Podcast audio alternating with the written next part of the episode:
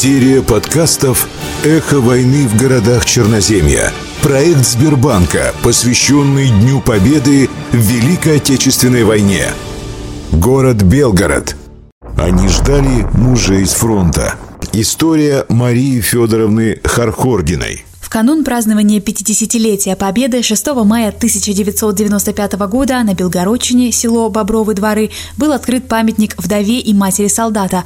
Автор памятника – белгородский скульптор Анатолий Александрович Шишков. Памятник вдове и матери солдата – собирательный образ, но у него есть реальный прототип – Мария Федоровна Хорхордина. Мария Федоровна родилась четвёртого ноября тысяча девятьсот одиннадцатого года в селе Шорстово. Росла в большой семье, где было девять детей. Всему училась сама. Руки у нее были золотые.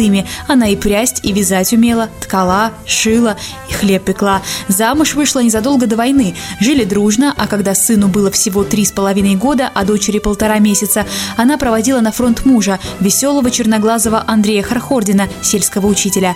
Мария Федоровна ждала писем, муж и успел-то прислать всего один солдатский треугольник, наполненный заботой о ней и детях. Сколько боли перенесла молодая женщина, получив похоронку. Андрей Хорхордин погиб весной тысяча девятьсот сорок второго года под Смоленском. Сколько слез пролила, сколько ночей бессонных провела. И тогда она твердо решила нести свой крест солдатской вдовы до самой смерти. В своем стихотворении «Вдовье горе» она выразила так: «От мужа треугольники ждала, а вместо треугольника мне похоронку почтальонша принесла. Я осталась с бедой наедине. Спасибо деткам, не давали духом падать мне. Чтоб уберечь детей, решила с горем помириться».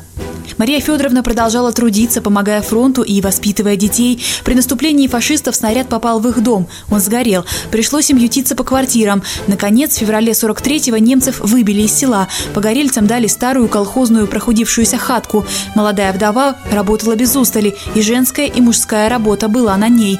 Уже после войны при строительстве нового дома от упавшего бревна она получила тяжелую травму. Болела, но никогда не жаловалась. Несмотря на все трудности, Мария Федоровна подняла детей. Когда пришла мирная, спокойная жизнь, научилась читать и зачастила в деревенскую библиотеку. Книги предпочитала серьезные, исторические. А еще она слагала стихи о любви и верности, о доброте и милосердии, о непростой женской доле. Они жили в ее памяти.